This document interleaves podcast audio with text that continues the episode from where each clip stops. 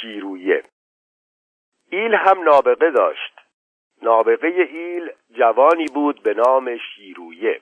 شیرویه از آن گلهای نازنینی بود که گاه در کوهها و بیابانها میرویند و گلکارها و باغبانها از پرورش نظیرشان در شهرها عاجزند. نبوغ شیرویه یک بعدی نبود. از سر هر انگشتش هنری میبارید. شیرویه آواز می‌خواند. آوازش افسانه‌های داوود را به خاطر می‌کشید. شیرویه کمانچه می‌زد. نغماتش زهره را در آسمان به رقص می آورد زبان شیرویه شیرین بود. سخنانش مثل یک نسیم بهاری دلها را می شکفت لطیفه هایش شهرت ایلی داشت. حضورش نشاط می آفرید قصه هایش خریدار داشت. شیرویه با تارهای دل مردم ایل بازی می کرد او شعر می گفت چنان شعری که سنگ و سندان را نرمتر از حریر و پرنیان می کرد شیرویه سوار شهره ایل بود. انگامی که بر گرده شبدیز کهرش در سراشیبی های تند تپه ها میتاخت و قوچ های وحشی را یکی پس از دیگری بر زمین میغلطاند زبده ترین سواران قشقایی را حیران و انگشت به دهان می‌کرد. شیرویه در هنر سنگاندازی دست همه را از پشت بسته بود. سنگش به نشانه ای نبود که اصابت نکند. در میان میدان می و از سنگاندازان چیره دست می‌خواست که به سویش سنگ رها کنند. سنگهای رها شده را در میان راه در هم می شکست شیرویه اندامی زیبا داشت. هیچ پیکرتراشی از هیچ مرمری چنان بر و بازویی نساخته بود. شیرویه را دست آفرینش برای دل خود آفریده بود. لیکن جوان نابغه ایل با همه این هنرها یک عیب داشت. یک عیب بزرگ. عیبی که همه هنرهایش را در خصوف و تیرگی فرو می برد شیرویه در یک خانواده چنگی چشم به دنیا گشوده بود و چنگی ها از طبقه فرودین اجتماع ایلی بودند. ایل قشقایی از پنج طبقه اجتماعی ترکیب یافته بود. خانها در قله این طبقات بودند. سپس نوبت کلانتران کتخدایان و مردم عادی می رسید چنگی ها با فاصله زیاد در طبقه زیرین این اجتماع متحرک جای داشتند. در کنار آنها دسته های کوچکی از سیاهان زرخرید ساربانهای شترچران و عاشقهای قصهگو قرار می گرفتند چنگی ها در جنگ ها و جدال ها پیشمرگ بزرگان ایل بودند ولی از فتح ها و زفرها سهمی نمی بردند چنگی ها در آوارگی ها و سختی ها شریک غم و اندوه طبقات دیگر بودند. در مقاتم ها بیشتر از دیگران می گریستند زنانشان بهترین مرسی خانان و شرب سرایان ایل بودند. در میان آنان زنی بود به نام پریزاد که صدایی دلنشین داشت. هنگامی که پریزاد در غم جوانمرگان ایل چارقد سیاه به سر می کرد و پیرهن می دارید و این شعرها را که شیرویه سروده بود می‌خواند دل سنگ را آب می کرد ای آهوی جوان این تیر ناگهان از کجای فلک به سوی تو شد روان؟ من مادری پیر تو جوانی دلیر من و زندگی تو و مرگومی گروهی از چنگی ها رامشگران ایل بودند. برای مردم ایل تار و ستار می نواختند کمانچه می کشیدند دهل می کوفتند بر ساز و کرنا می دمیدند دسته ای از آنان دندان پزشکان ایل بودند. پسر بچه ها را ختنه می کردند بزرگترها را هجامت می‌زدند. در مهمانی ها به کمک خدمتگزاران می شتافتند در بیگاری ها و کوهرانی های شکار پیشتاز دیگران بودند. گروهی دیگر آرایش و پیرایش سر و صورت ها را بر عهده داشتند قیچی و تیغی و آینه و لنگی در جعبه به دست می گرفتند و یا در بخچه به دوش می کشیدند و به سراغ خانه ها و خانواده ها می رفتند. همین که ایل به آبی و جنگلی می رسید با تناب و دیرک چادرها و با چند نمد و جاجیم نیمدار گرمابه سیار ایل را به راه میانداختند آتش میافروختند آب داغ می‌کردند و هر کرا که سرش به تنش میارزید کیسه میکشیدند و چرک می‌گرفتند. همینان بودند که عروسها و دامادها را در پایان شب عروسی شستشو می‌دادند و به جای دستمزد لباسهای پیشین آنان را هدیه می‌گرفتند. چنگی ها خدمتگزاران جان و تن مردم ایل بودند. غمهای جان و چرک های تنشان را میزدودند.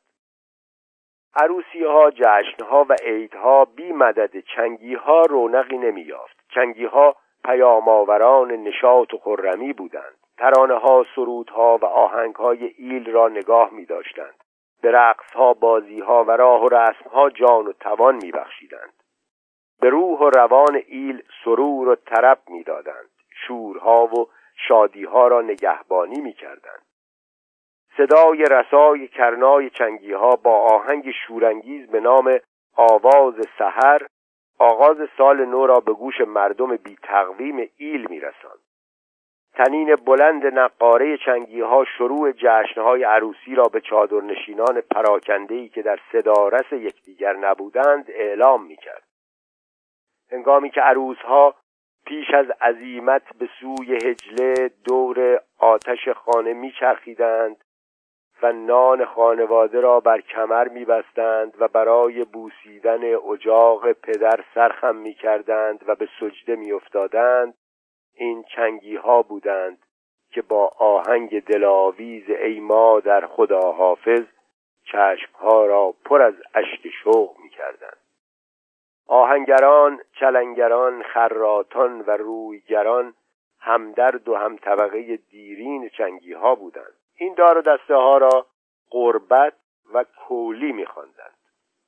این پیشوران دورگرد برای مردم ایل آلات و ادوات آهنین می ساختند برایشان اسباب و وسایل چوبی می تراشیدند نل، میخ، انبر، سیخ، قیچی، قیچی پشمبری، شانه سر، شانه فرش بافی، تبر، چکش، کلنگ، داس، زنجیر، ششپر، چماق، جوالدوز، دلیر، قلاب، قفل، کلید، هاون برنج کوبی، دوک نخریسی، سپایه، تابه و تیر نانپزی، خلال چادر، قربال، قنداق و پیش قنداق تفنگ.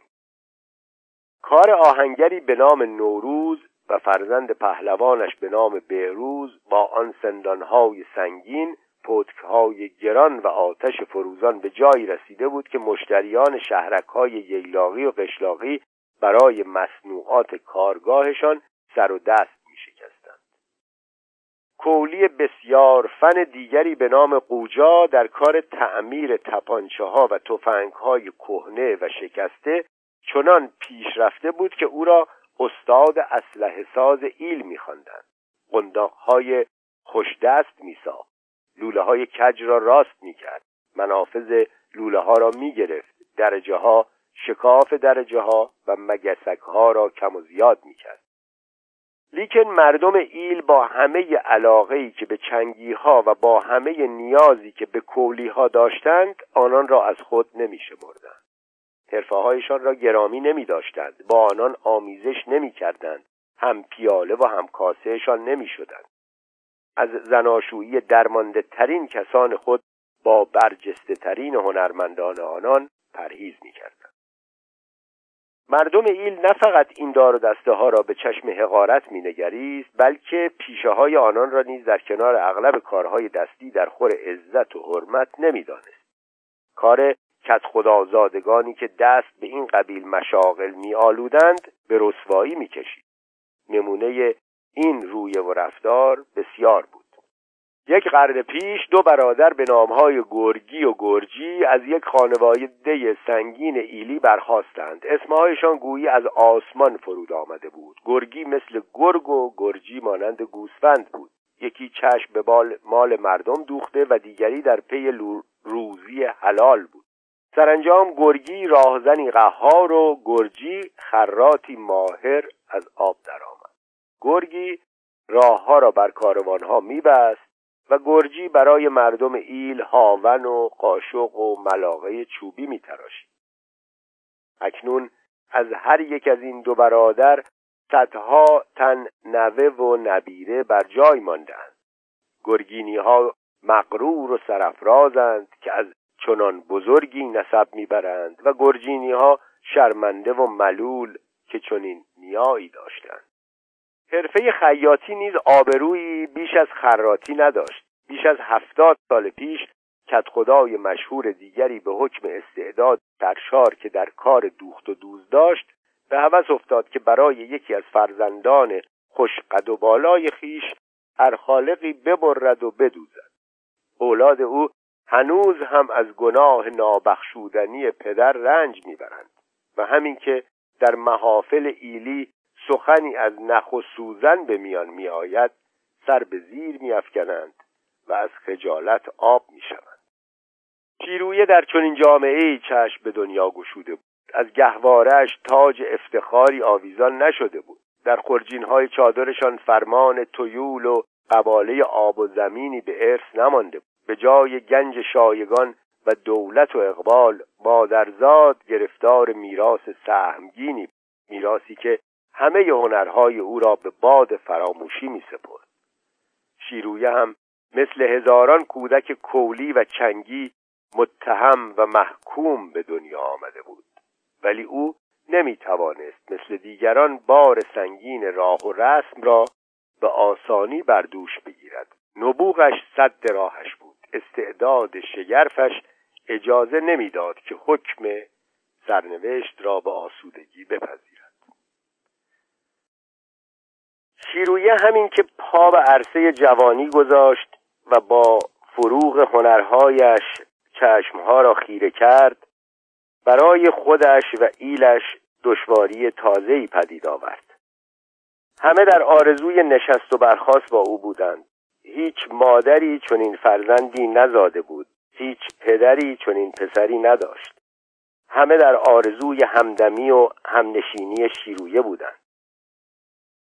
شیرویه نیز همین را می‌خواست ولی عرف و عادت ایل راه را بر هر دو جانب بسته بود. بین نبوغ شیرویه و عرف و عادت ایل نبردی در گرفته بود. هیچ یک از عهده دیگری بر نمی آمد.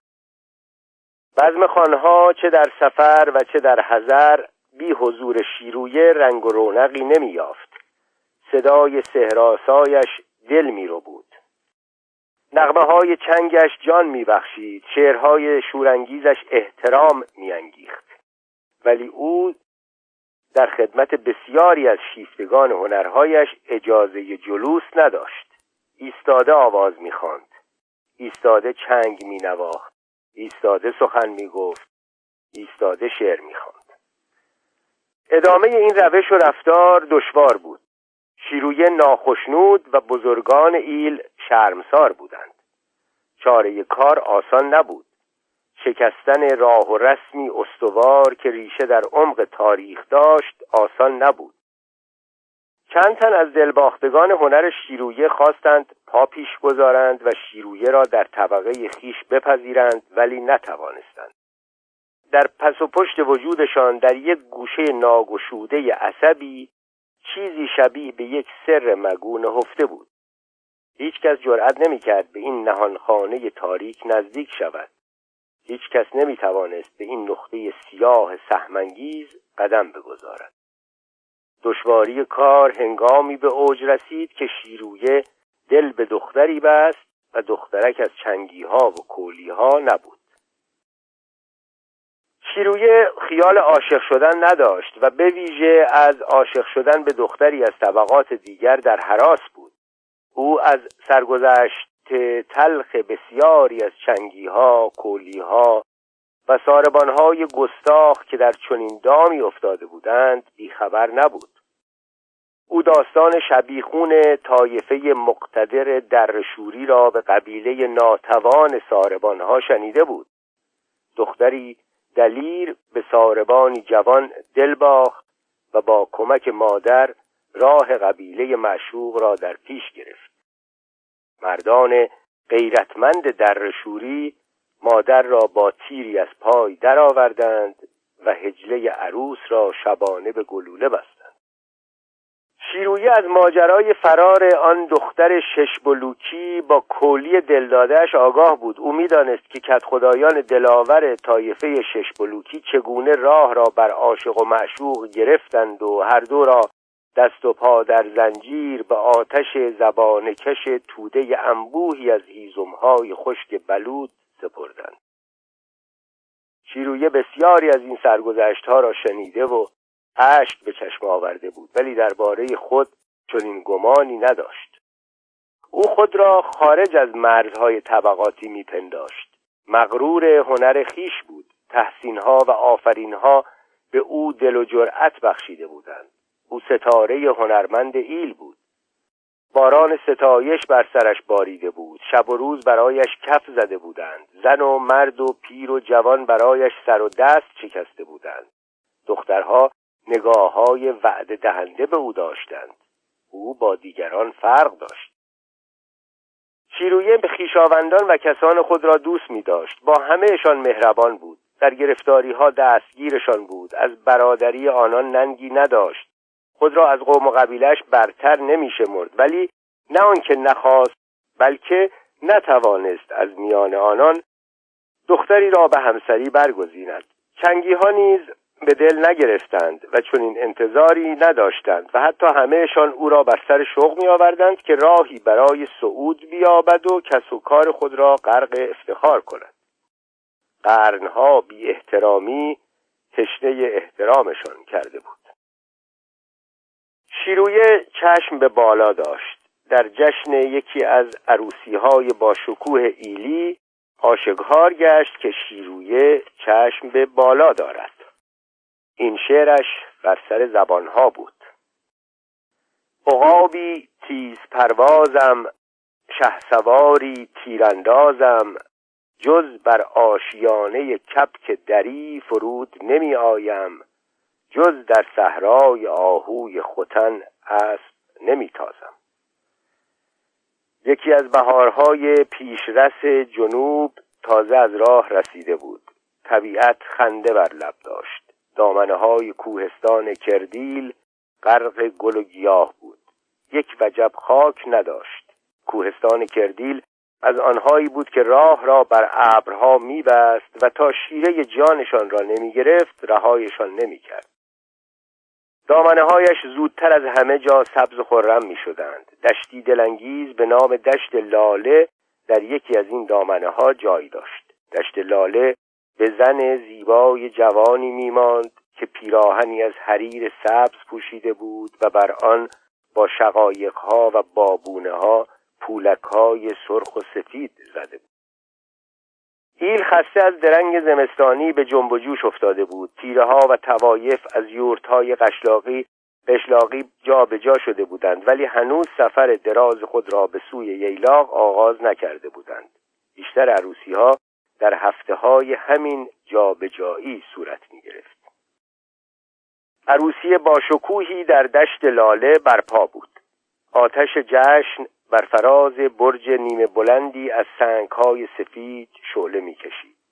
برای آنکه این آتش در طول چندین شبانه روز روشن و پرفروغ بماند مهمانان عروسی گذشته از سوقاتهای دیگر بارهای هیزم می آوردند و بر سر هر بار هیزمی پرچمی رنگین برمیافراشتند. چادرهای بسیار در کنار میدان جشن برپا بود. چادرها از شکل استوانه های تنگ و تاریک و خابیده و دربسته زمستانی به صورت مکعب های زیبا و مستطیل و پهلو گشاده بهاری در آمده بودند. دیواره هایشان را با گلیم های رنگین و کفشان را با گبه ها و غالی های خوش نقش و نگار آراسته بودند. از دیرک ها دستمال های سرخ و از تناب ها گمپلهای قشنگ آویخته بودند. امواج شادی فضا را گرفته بود. چنگی ها بیش از همه شاد بودند. فصل کسب و کارشان بود. چنگی ها بیش از دیگران هواخواه شادی و طرب بودند. از شادی و طرب سود می بردند و از سوگواری و ماتم زیان. در میان آنان استاد زبردستی بود به اسم عباس که با نفس گرم خود همه را به شور حال می آورد آهنگ های کرنایش کوه را تکان می‌داد. پس از هنرنمایی ها سواری ها و تیراندازی های مردان نوبت زنان و دختران رسید. آهنگ های گوناگون رقص یکی پس از دیگری تنین انداخت و افسونگران ایل با جامعه های مواج و خوشنقش و نگار به پیچ و تاب درآمدند. فروشندگان بازار وکیل مشتریان اشایری خود را خوب می شناختند که برایشان از اکناف جهان پارچه های شاد و شوخ و بافته های زربفت و پر زرق و برق می آوردند مخمل و تافته ها بر قد و قامت رعنای زنان ایل به ویژه در جشن ها و رقص ها جلوه و شکوه دیگری می بخشید. مردم ایل رقص ایل را محترم می شمردند. رقص ایل جلف و سبک نبود. رقص ایل سماع و عبادت بود. بسیاری از کلانتران مقتدر نه فقط در عروسی فرزندان بلکه در شادکامی خدمتگزاران و زیردستان به تب و تاب میافتادند بیوه های سیه پوش ایل بیوه هایی که در غم همسران از دست رفته عمری را در تنهایی به سر می بردند در عروسی های عزیزان به صف رخصندگان می پیوستند. مادران دست به دست دختران و پدران پا به پای پسران می چرخیدند. رقص ایل با آینهای کهن ایل بستگی و پیوستگی داشت ایل نمی توانست از آینهای کهن خود چشم بپوشد نوای دلانگیز موسیقی در هوای خوش بهار نچنان بود که کسی بتواند آرام بگیرد. همه میرقصیدند همه میچرخیدند همه میلولیدند ولی آنکه بهتر از همه هنرنمایی می‌کرد و دل پیر و جوان و ترک و تاجیک را میرو بود دختری بود گندمگون با اندامی باریک و بلند و دو چشم مخمور و سیاه. از آن چشمهایی که زندگی ها را زیر و رو می کنند دختر از رقصندگان سبکپای ایل بود. در بسیاری از جشنها سردسته رقصها بود. در آین شیرین برنج کوبی که زنان و دختران به ردیف می ایستادند و با نغمات دلنشین برنجهای ناکوبیده را میکوبیدند از شمهای جمع بود. ولی این بار و در میدان این جشن شور و حال دیگری داشت. روش و رفتارش دگرگونه بود. مثل اینکه خبر تازه‌ای یافته بود. مثل اینکه از جایی و از کسی الهامی گرفته بود. قوقایی به پا کرده بود. تنها در خیال رقص نبود. خیال دیگری داشت. قصد بزرگتری داشت. در خیال تسخیر و تصرف بود. می‌خواست همه را به اسارت درآورد. چرخ می‌زد پیچ و تاب می‌خورد چپ و راست می‌شد میایستاد واپس مینگریست. دستمال دستش را به هوا می‌برد بر سر میگذاشت روی شانه ها فرو میریخت در میان درنگ های کوتاه موسیقی با لرزش خفیف تنش علنگوهای شیشهای دستش و سکه های نقرهی سینریزش را به صدا در می آورد. دخترک رفتاری گویا داشت. با قدم های چابکش حرف می‌زد. هیچ قدمی را بیهوده بر زمین نمی نهاد.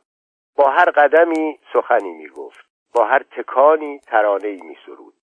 با حرکات چالاکش رازهای درونش را بیرون میریخت. با نوک پاهای ظریفش هیجانهای تند جان و تنش را بر صفحه از گل و گیاهای بهاری مینگاشت. با لغزشهای نرمش با چرخشهای تندش همه را مسهور کرده بود. روی زمین بند نمی‌شد. در هوا شناور بود روح بود پری بود پر و بال گرفته دختر گندمگون و همرخصانش همچنان گرد آتش جشن میرقصیدند که ناگهان ستاره تابنده ایل ستار به دست پا به میدان نهاد. همه چشم به راهش بودند. اندکی دیر کرده بود. با لبخندی بر لب پیش آمد و در جایگاهی که بتواند همه را نظاره کند ایستاد. چهرش را التهابی درونی افروخته بود. هر خالقی از مخمل سبز به تن داشت. هر خالقش مانند یک کشتزار بهاری موج می‌زد. خود را بیش از پیش آراسته بود. شالی سفید بر کمر بسته بود. از گره زیبای شالش دستمال ابریشمی قشنگی آویخته بود. دسته از موهای پیچیده و سیاهش را از گوشه کلاه بیرون داده بود. نگاهش در جستجو بود و همین که انگشتان بلندش را با سیم ستار آشنا کرد چوبک ها از دست نقار زنها فرو افتاد. هیاهوی کرنا خاموش گشت و بازیگران صحنه از پای کوبی باز ایستادند پنجه معجزگر شیرویه به کار افتاد و با آهنگ مشهوری به نام کرم روح و روان جمعیت را زیر سیطره بیچون و چرای موسیقی درآورد. حکومت موسیقی نیرومندترین حکومت هاست. احدی را فرصت نافرمانی نداد. همه سر به فرمانش نهادند. نفسها در سینه ها حبس شد. آهنگ کرم از آهنگهای دلنشینی بود که همگام با افسانه شیرین راهی دراز پیموده در مدتی مدید از شمال آذربایجان به جنوب فارس رسیده بود این افسانه دلاویز از عشقی سوزان سخن می گفت از آوارگی های دلدادهی به نام کرم و دلداری به نام اصلی داستان می سرود و پدران و مادران را از بازی با آتش عشق فرزندان پرهیز می‌داد. شیرویه پیش درآمد شورانگیز کرم را با استادی و تردستی نواخت آنگاه با صدای رسای خود امواج هوا را شکافت و دلی در سینه کسی بر جای نگذاشت. صدایش که پیوسته رسا و توانا بود این بار اوج دیگری داشت. هیچگاه به این اوج نرسیده بود. از ابرها میگذشت تا ستارگان بالا می‌رفت. در خیال فتح آسمان ها بود. شیرویه پس از پایان دستگاه کرم نقمه های دلکش سبکتری را با اشعاری که به تازگی سروده بود سر داد. کوه را زیر پا نهادم دشت ها را در نوردیدم. گیاهی به رنگ و روی تو نیافتم. گلی به عطر و بوی تو ندیدم. پرهیز کردم و دوری گزیدم تا از گزند عشقت آسوده بمانم. ندانستم که تیر نگاه تو دور و نزدیک نمی شناسد شناگرم شناگری ماهرم از دریاها بیمی ندارم. از چشمان تو نمی‌توانم بگذرم. ستاره وقتم در خواب است.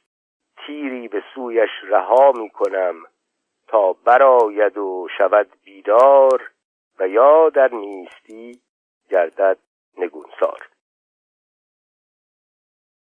از آخرین شب عروسی هفته بیش نگذشته بود که چند تن از هواداران شیرویه برای خاصگاری به سوی چادر دختر روان شدند.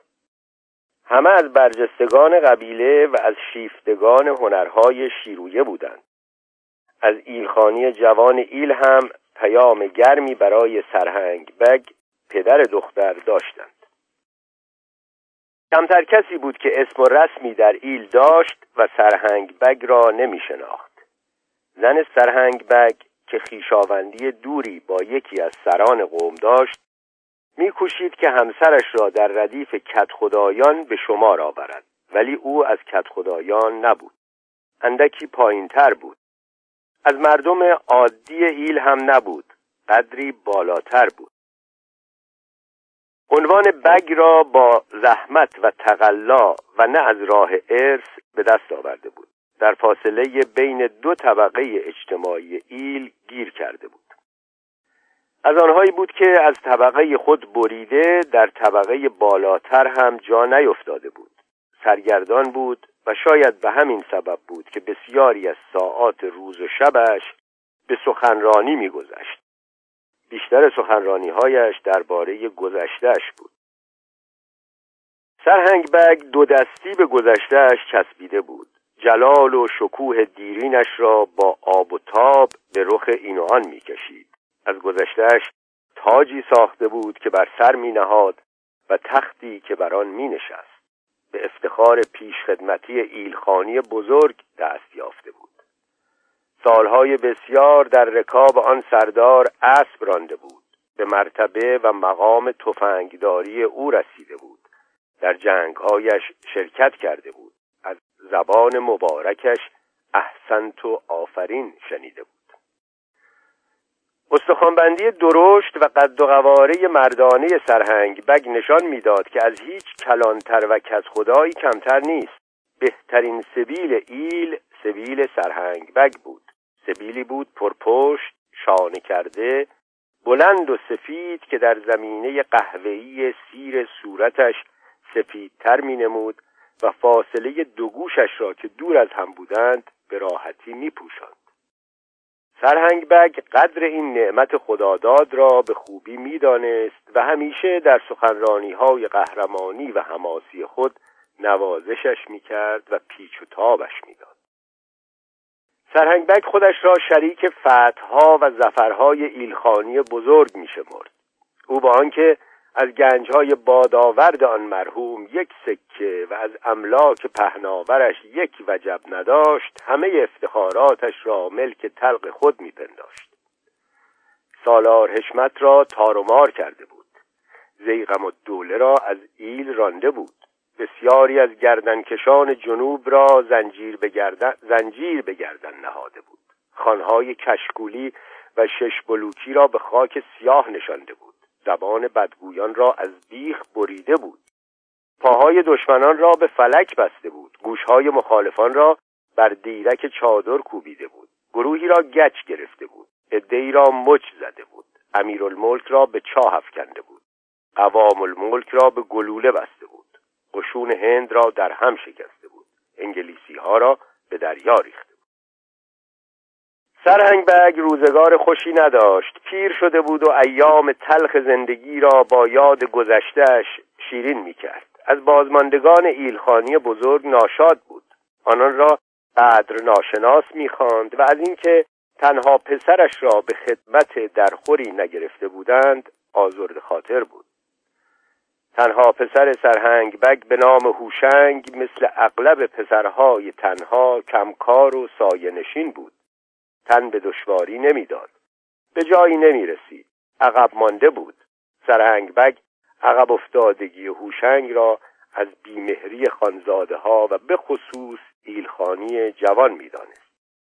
سرهنگ بگ از آینده پسرش بیمناک بود. تلاش می‌کرد که پیش از آن که بمیرد شغلی در دستگاه ایل خانیگری برایش دست و پا کند. خان ایل زیر بار نمی‌رفت. آرزوی دیگرش این بود که مردم ایل فرزند دلبندش را هوشنگ بگ خطاب کنند. مردم کوتاهی می‌کردند. لقب بگ لقب کوچکی نبود.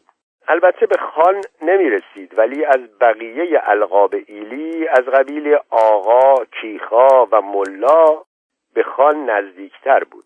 بسیاری از خانهای توایف تا یکی دو نسل پیش بگ بودند. سرهنگ بگ در آرزوی بگ شدن نور چشمش بیخوابی می‌کشید. راضی بود که نیمی از دارایی خود را پیشکش کند تا با گوش خود این کلمه زیبا را در کنار نام پسر بشنود. ولی نمیشنید. ناچار خودش با همسرش دست به کار شده بودند و فرزندشان را بگ خطاب می کردند بلکه دیگران نیز بشنوند و عادت کنند. سرهنگ بگ هر روز صبح دور از چادرش می ایستاد و با صدای بلند که همه همسایگان بشنوند به همسرش دستور می‌داد هوشنگ بگ را از خواب بیدار کنید. و همسرش با لحن پرمحبت و مادرانه به صدا در می آمد هوشنگ بگ عزیزم هوشنگ بگ جانم هوشنگ بگ. سرهنگ بگ و همسرش از چهار دختر خود سه تن را به خانه شوی فرستاده بودند. از سرنوشت دخترانشان ناخشنود بودند. دامادها را نمیپسندیدند. اصر عربی نداشتند. زین فرنگی نداشتند. تفنگ پنج تیر پرال نداشتند. سینی و اسباب نقره نداشتند. قاطر آبداری نداشتند. جعبه هزار پیشه نداشتند. چراغ لاله نداشتند. در فصل کوچ بارهایشان را بر شترهای خوش آب و رنگ نمی بستند. دختر چهارم هنوز در خانه بود. برای این دختر امیدهای بزرگ داشتند. دخترک نه فقط از خواهرانش بلکه از همه دختران قبیله زیباتر بود. آوای شیهه اسبان ورود سوارانی خوش زین و یراق را از دور خبر داد. پیرمرد به استقبالشان رفت. همسرش تنی چند از آنان را به زودی شناخت. احساس غرور کرد و در خیال خوشی فرو رفت. از زیبایی و هنرهای دخترش خبر داشت. چشم به راه چنین دقایقی بود. خانه آراسته بود. آراسته ترش کردند. چند گبه نرم و نفیس را که از بیم باران در مفرش نهان بود بیرون کشیدند و روی نمدهای رنگین و دست نخورده کار نمدمالهای سمیرم گستردند. زن از کدبانوهای کارآمد ایل بود. آماده پذیرایی شد. همه چیز مهیا بود. چای کلکته قند بلژیکی خارک جهرم انجیر استحبان مویز خلار گردوی دشتک بادام میمند میده رودبار و مسقطی لار. اسبهای مهمانان را که کف به دهان آورده و خیس عرق بودند گرفتند و گرداندند و خودشان را به سایه خوشهوای چادر پذیرایی راهنمایی کردند. مهمانان روی فرش ها آرمیدند و به جوالهای غلات که به ردیف چیده شده بود تکیه کردند. عطر چای و تنباکو به زودی در هوا پیچید و سخن از هر دری به میان آمد و باز پیرمرد مثل همیشه به منبر رفت. پایین آوردنش آسان نبود. یکی از خواستگاران هنگامی که سرهنگ بگ درباره پذیرایی و استقبال ایلخانی بختیاری از ایلخانی قشقایی داد سخن می‌داد پرسش هوشمندانه ای کرد و پاسخ مناسبی شنید. او پرسید موسیقی و هنر بختیاری چگونه بود؟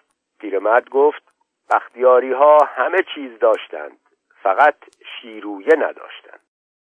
خواستگاران شاد و دلیر شدند و یکی از آنان که چرب زبانتر از دیگران بود به هر حیله ای بود خانه را خلوت و راهی برای آغاز کلام باز کرد و خطاب به سرهنگ بگ لب به سخن گشود. در ایل چوپانی نیست که سرهنگ بگ را نشناسد. همه می‌دانند که شما کیستید و چه کرده اید زحمات و خدمات شما در رکاب ایلخانی بزرگ فراموش نشدنی است شرح رشادت های شما یک کتاب می‌خواهد. هنوز هم شنیدن نام شما پشت دشمنان ایل را میلرزاند. تاریخ ایل آن روزی را که شما سوار بر اسب سفید یدک ایلخانی روی توپهای قشون انگلیس تاختید و از سر آن توپچی هندی امامش را برداشتید و فرقش را شکافتید از یاد نخواهد برد. پیرمرد شادمان از آنچه که میشنید دستی به سبیلش برد و دستور چای تازه داد. سخنگو به سخنانش ادامه داد. ایلخانی جوان ایل هنوز بی تجربه است. به پند پیران نیاز دارد. او از گذشته پشیمان است. تازه به یاد شما افتاده است. در خدمتش بودیم. میفرمود سردار را در خواب دیده است. سردار خشمگین و ناراحت به فرزندش امر کرده است. روحم در عذاب است. سرهنگ بگ را از یاد برده ای قطرات درشت اشک کاسه های چشم پیرمرد را پر کرد. سیل کلمات از زبان سخنگو جاری بود. ما همیشه در آرزوی دیدار شما بودیم. امروز هم به همین مقصود آمده ایم. ولی قصد دیگری هم داریم. ما آمده ایم تا یکی از دوستان عزیز ما را به غلامی خانه و خانواده خود بپذیریم. این جوان را همه می‌شناسند. او مورد علاقه شدید خان جوان ایل است.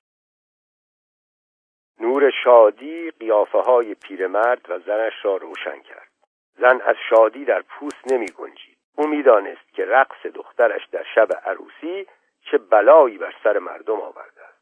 زن و مرد در انتظار شنیدن نام یکی از خانزادگان و کلانترزادگان بودند. جز آنان کسی نمی‌توانست چون این خواستگارانی داشته باشد. پیرمرد با صدایی که از شور شعف لبریز بود خطاب به همسرش گفت در فکر نهار باشید مهمانان عزیزمان را نگاه میداریم.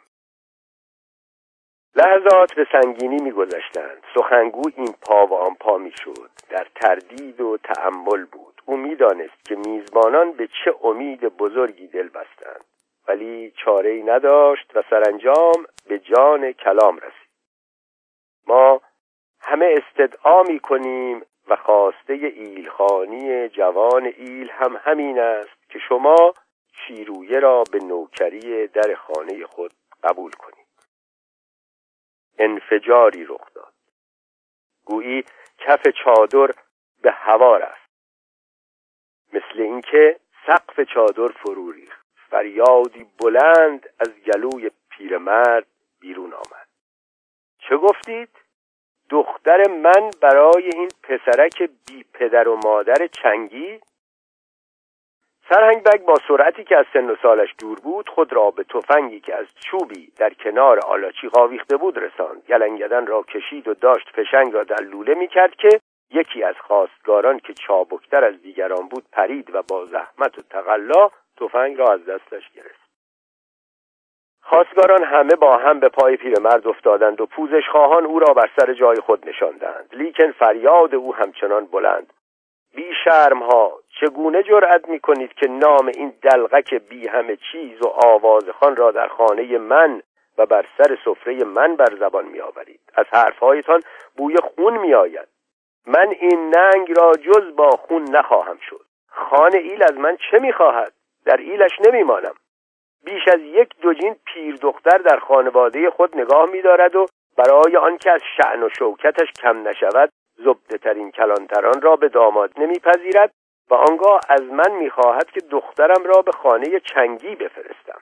من تا انتقامم را نگیرم آرام نمی زن سرنگبگ که از خودش آشفته تر بود زبان در اختیارش نبود. به خواستگاران دشنام می‌داد. به خانها و خانزاده ها بد و بیراه می‌گفت. به صدای بلند میگریست و با لحنی سوزناک خطاب به شوهرش مینالید. تو همان بودی که تفنگ ایلخانی را به دوش می گرفتی تو همان بودی که اسب سفید یدک ایلخانی بزرگ را زیر ران داشتی. تو همان بودی که هفتیرش را به کمر بیبستی تو همان بودی که دوربینش را به گردن می آویختی حالا کارت به جایی رسیده است که نامردها دخترت را برای پسرک چنگی خواستگاری می کنند پوزش های خواستگاران سودی نمی بخشید و زن با لحنی سوزناکتر زار می‌زد و میگرید تو چرا با خودش نرفتی؟ تو چرا با ایلخانی بزرگ نرفتی؟ تو چرا پس از او زنده ماندی؟ زنده ماندی تا قوم و خیش چنگی شوی. ماندی تا این حرفها را بشنوی. سرهنگ و کاری بکن که این حرفها را پسرت نشنود. او تاب و طاقت تو را ندارد. اگر بشنود سیل خون جاری خواهد کرد. سرهنگ بگ تو فقط یک چشم به سر داری. اگر این حرفها را هوشنگ بشنود همه را قتل عام خواهد کرد. از چنگی ها یک تن را زنده نخواهد گذاشت. در تمام مدتی که زن میگریست و مرسیه میسرود سرهنگ بگ در گوشه چادر سر به زیر انداخته و زانو در بغل گرفته بود. زبانش بند آمده بود. به یک گل قالی خیره شده بود. خشکش زده زن در حالی که می گفت و اشک می ریخت با گوشه چشم مردش را می پایید و ناگهان دید که رنگ او پرید. از حال رفت و از پشت بر زمین افتاد. زجه زنان به سویش دوید. همه به سوی سرهنگ بگ دویدند و دورش جمع شدند. همه پریشان بودند. خواستگاران از همه پریشانتر. آب سرد بر سر و صورت پیرمرد زدند. شانه هایش را مالیدند. دارو و درمان بر حلقش ریختند. تا اندکی به حال آمد و چشمش را باز کرد. زن دست بردار نبود و باز نوحه ها را از نو آغاز کرد. ولی این بار شوهرش را از بیم جان دلداری می‌داد و به صبر و شکیبایی دعوت می‌کرد. تو دنیا دیده ای باید طاقت کنی. تو سرد و گرم روزگار چشیده ای باید تاب بیاوری. سگی به صاحب خود پارس کرده است. شغالی در بیشه زوزه کشیده است. خواستگاران از فرصت کوتاهی استفاده کردند و خود را به اسبها رساندند و بیحال و گرسنه راه بازگشت را در پیش گرفتند. خورشید فرو رفته بود. ستاره ها هنوز بر نیامده بودند. شب آغاز شده بود. شیرویه چنگ در دست چشم به راه خواستگاران بود. کس و کارش فرش ها را گسترده اجاق ها را افروخته در انتظار مهمان ها بودند. هیچ کس باور نداشت که مردانی چنان مفخم با دست توهی بازگردند. احدی گمان نمی‌کرد که مردی در حد و مرز سرهنگ بگ فرستادگان برگزیده ایلخانی را این چنین خار و خفیف کند. سرهنگ بگ در وزن و مقامی نبود که بتواند با این همه گستاخی از فرمان خانه ایل سر بپیچد. وانگهی پایگاه رفیع هنری شیرویه به آسانی می توانست قصه نژاد و تبارش را از یاد ببرد. خواستگاران کوفته و خسته از اسبها پیاده شدند و خواه شیرویه را از آنچه بر آنان رفته بود آگاه کردند. خبر در قبیله چنگی ها پیچید. خبر نبود. پتک سنگینی بود بر سر شیرویه. اندوهی عمیق سراسر وجودش را فرا گرفت. توان رفتار و گفتار نداشت. از عهده خوشامدگویی ساده ای هم بر نیامد. به چادر خوابش رفت و بی آنکه چشم بر هم زند شبی تیره را به سر آورد. در چنان شکنجه عظیمی بود که یک دم آرام نگرفت. گویی اجدهایی هولناک درونش را میگل درد عشقش درد بزرگی کوه را میشکافت. جان را میفرسود. ولی آنچه که آن را بزرگتر کرده بود درد دیگری بود. این درد از جنس دردهای دیگر نبود درد تازه‌ای نبود کهنه بود از گذشته های خیلی دور و جای مانده بود از جرفای تاریخ از دوران قارها و جنگلها به یادگار مانده بود. دعاها تلسمها داروها سحر و جادوها معبدها صومعه ها خانقاه ها و مدرسه ها از عهده علاجش بر نیامده بودند. درد چار ناپذیری بود. درد چنگی بودن. شیرویه این درد را از دیرباز می شناخت با آن زاده بود با آن زیسته بود با آن بزرگ شده بود. از حضور پایدارش در همه رگ و پیهای وجودش آگاه بود. به نیشها و آزارهایش خو گرفته بود تب کرده بود تاب آورده بود.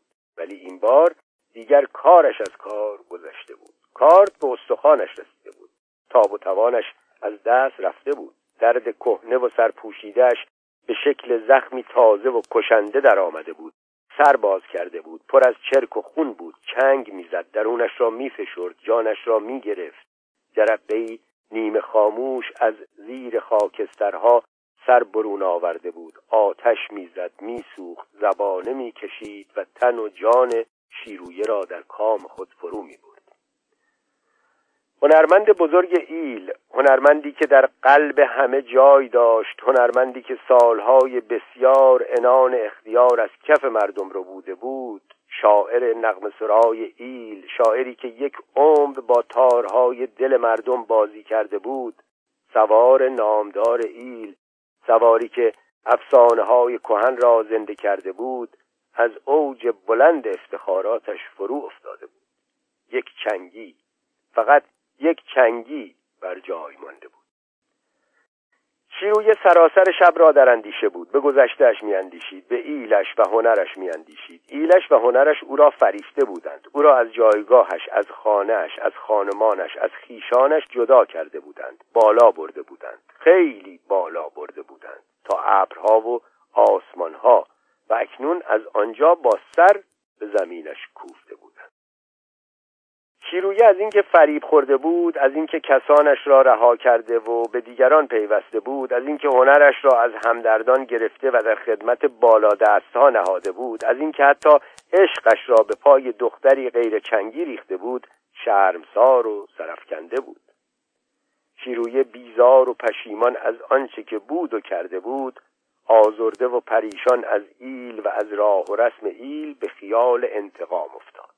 انتقام از ایلش و خودش. او به این خیال افتاد که ایل قشقایی و هنرمند بزرگش را از یکدیگر جدا سازد.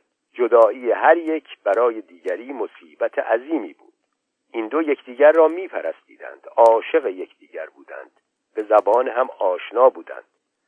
برای ایل قشقایی اندوهی از این سیاهتر نبود که چراغ فروزان شبهای تاریکش را خاموش ببیند و برای شیرویه غمی از این جانکاهتر نبود که از جمعیت کثیر ستایشگران و دلباختگان هنرهایش دور بماند.